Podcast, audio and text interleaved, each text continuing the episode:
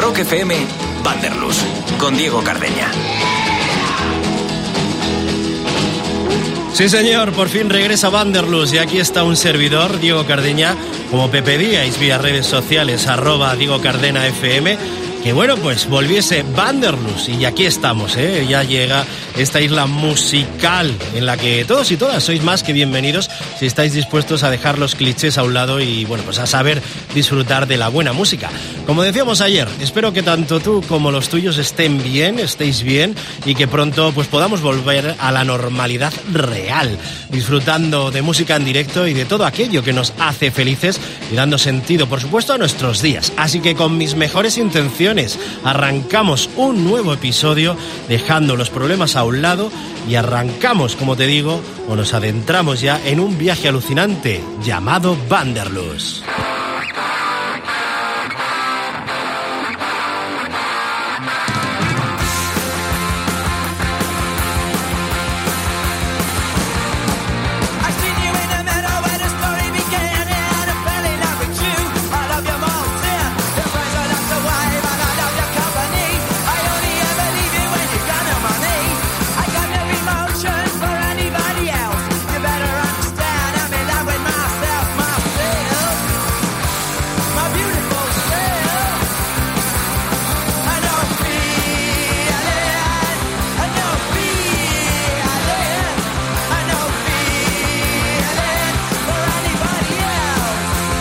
Sí, señor, inauguramos nueva temporada en Vanderlust y lo hacemos pues al ritmo del No Feelings de los Sex Pistols, una banda que si no te quedas en su imagen hiperborrea, pues seguro que descubres a una de las formaciones culpables en cambiar el rumbo del universo musical, así como de despertar a toda una generación de futuros músicos que veían ellos la posibilidad de, bueno, pues cumplir una pasión y enviar un mensaje sin tener que entrar en esa élite de músicos eh, del rock progresivo.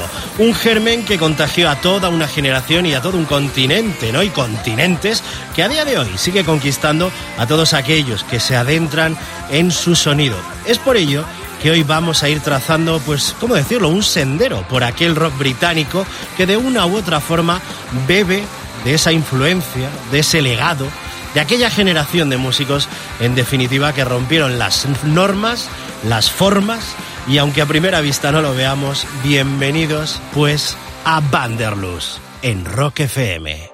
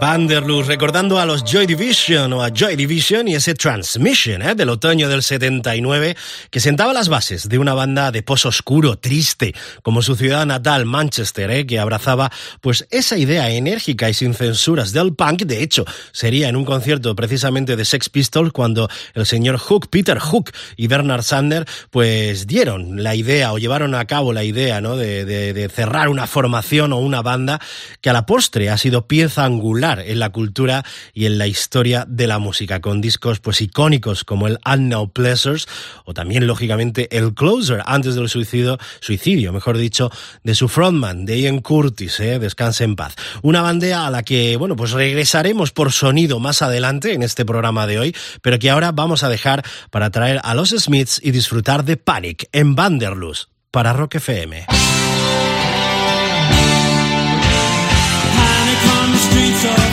the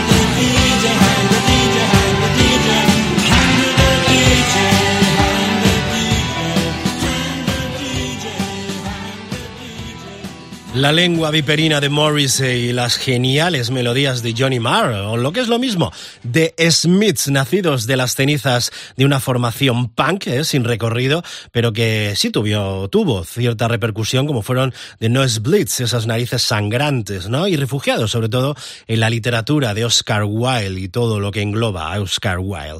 Ahí teníamos esa mezcla explosiva, como el carácter de su frontman, Morrissey, al que, bueno, pues de, digamos que desde disco como, pues, o mejor dicho, desde su apática ciudad de Manchester, llegaban al mundo para dejar huella con discos como su homónimo Meet Smarter. Ya sabes que el señor eh, Morrissey es un ya vegetariano, no, vegano, no, eh, extremista. De hecho, yo fui testigo de cómo paró el festival de Benicassim porque olía a carne quemada, ¿eh? porque estaban pues los puestos de comida para pues, abastecerte durante el festival, estaban cocinando y hizo parar. ¿eh? el, servicio mientras durase su actuación. Todo un genio y figura, el señor Morrissey. Aparte de, bueno, pues su homónimo, ¿no? Como te decía anteriormente, o el Queen is Dead, ¿eh? En Vanderlust les hemos recordado con este Panic, que la verdad es que nunca apareció en un disco de estudio como tal, salvo recopilatorio, seguro que lo sabes, y que en el 86 pues se inspiraban en su colega de la radio, el disjockey Steve Wright, que pinchó pues ni más ni menos que el I'm Your Man de Wham, o lo que es lo mismo George Michael y el otro, justo después de haber dado ¿no? Eh, la noticia del desastre nuclear de Chernóbil, pues justo después de dar la noticia va y se casca el I'm Your Man de Wham y eso pues realmente fue un poco, eh, pues si, si en aquel momento, en el 86, hubiese habido eh, Twitter, pues hubiese ardido, ¿no? Pero lo que pasa fue el boca a boca, ¿no? Y la peña lo flipó a un tuipé y Morrissey y Mar lo dejaron claro en esta canción, ¿no? En este Panic señalando la insensibilidad del DJ. Seguimos, como te digo, en este capítulo de Vanderlust y seguimos en Manchester, inexplicablemente, ¿o no? Ahora lo iremos viendo. Lo que está claro es que nos quedamos en Manchester, pero no vamos a electrificar un poquito, ¿eh? Un poco la movida con, bueno, pues ese sonido Manchester con The Stone Roses en Vanderlust para Rock FM.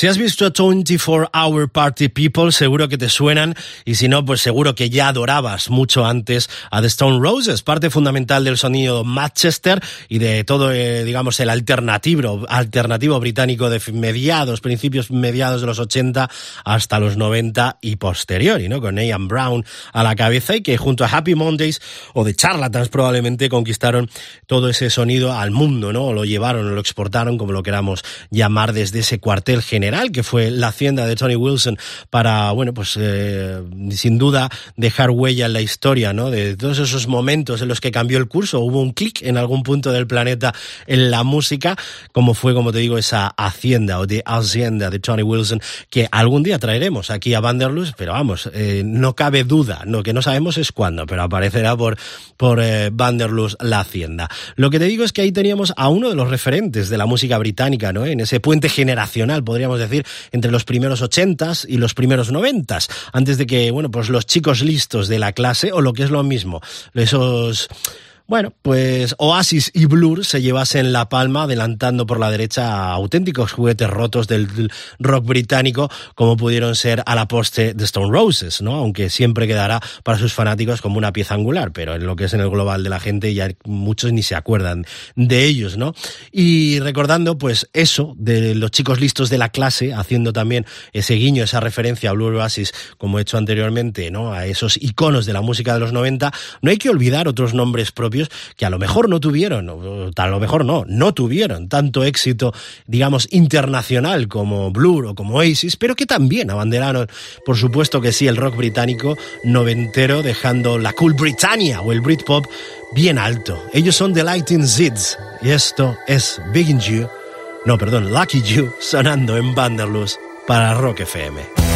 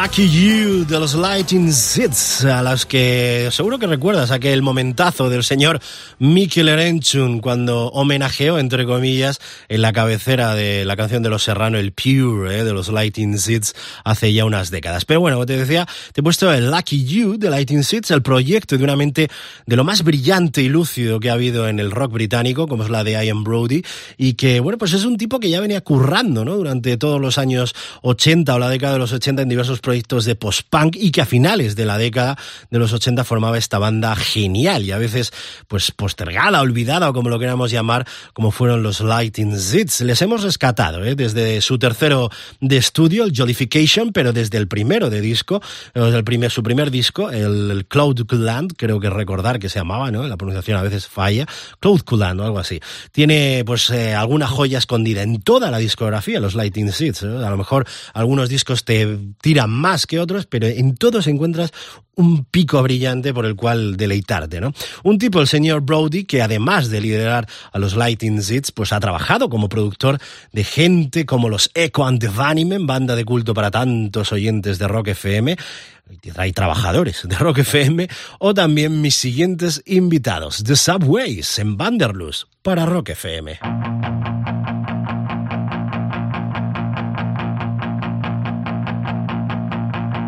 You are the sun. You are the only one. My heart is blue. My heart is blue for you. Be my,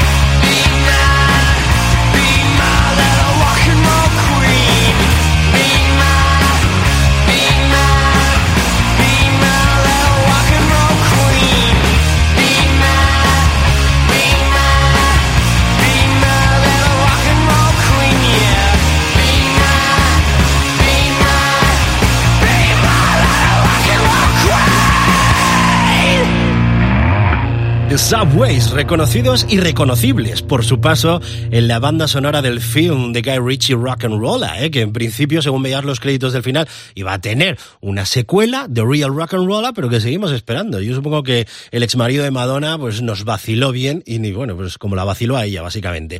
Y que, bueno, pues aparte, como te volviendo a los Subways, ¿eh? Bueno, aparte de la banda sonora de Rock and Rolla, poco más se ha sabido de los Subways, una de esas bandas que estaban llamadas a ¿eh? recoger el testigo de aquella u otra banda mítica de la historia del rock, pero que finalmente poca cosa, ¿eh? tras este genial single que aparecía en su debut Young for Eternity. Y ahí se quedaron, en el Young más que en el Eternity, que precisamente produjo Brody, Ian Brody, ¿no? que estábamos hablando antes de él. Pero como te digo, exceptuando este disco y algunos, eh, pues, eh, digamos, pasos sigilosos ¿no? por la industria musical, pues poco se ha sabido de, ellos, ¿no? más que algún paso festivalero, etcétera, pero vamos.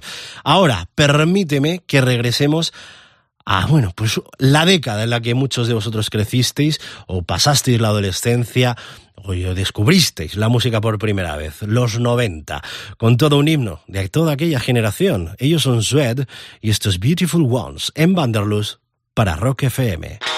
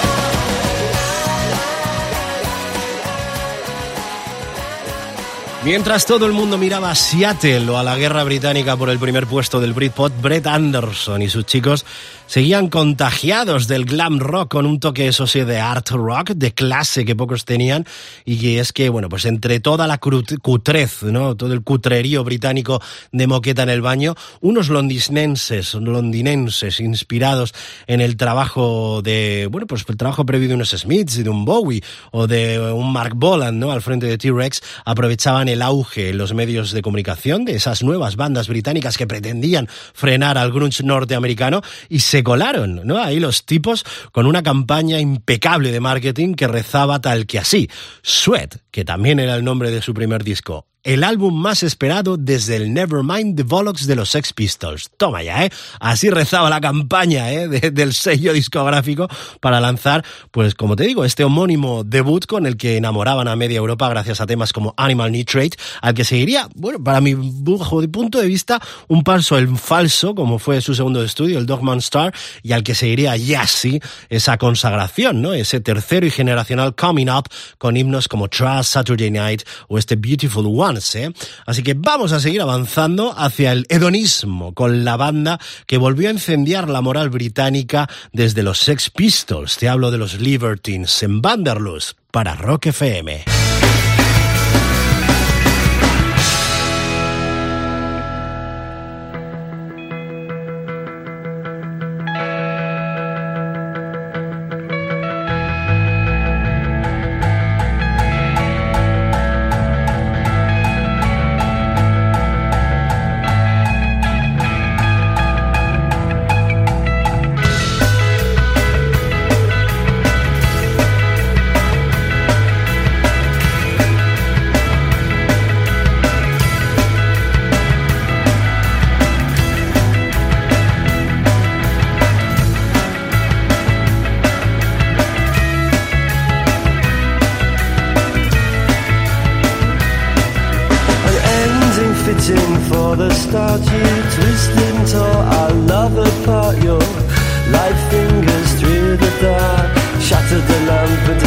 as cars Cause I know you've got it the wrong way round You shut me up and blamed it on your brown. Called it the boy kicked out of the world. The world kicked back and not fucking hard at all If you wanna try, if you wanna try There's no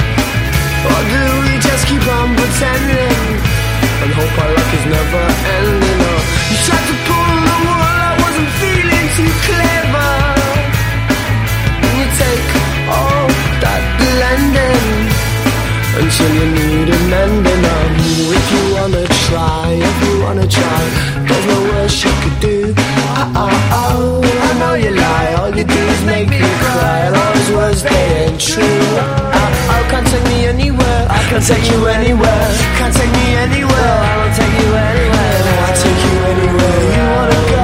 Well, you can't stand me. No, you can't stand.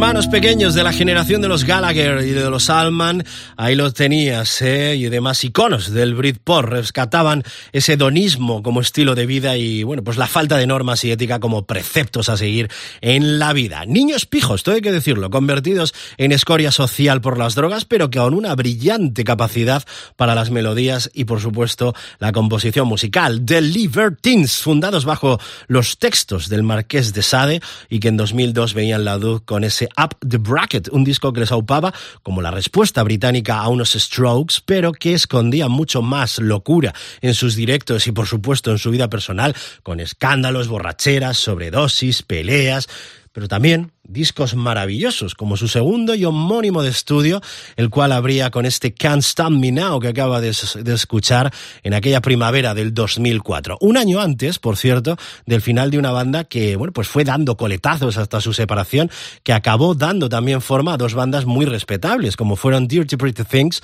de Cal Barat, ¿eh? el hermano barra amigo barra amante del otro Jan, del Genie del Jan, ¿no? Pues del Jan, de Pete Doherty, que montó montaba la suya, que eran The Baby Sambles, además de, bueno, pues algún disco que en solitario que otro, hasta una reunión mítica, histórica, tras la desintoxicación de Pete Doherty y de la cual pude ser testigo en el Festival de Benicassim, pues yo creo que el 2014, hará seis años por ahí, sí, más o menos, ¿no?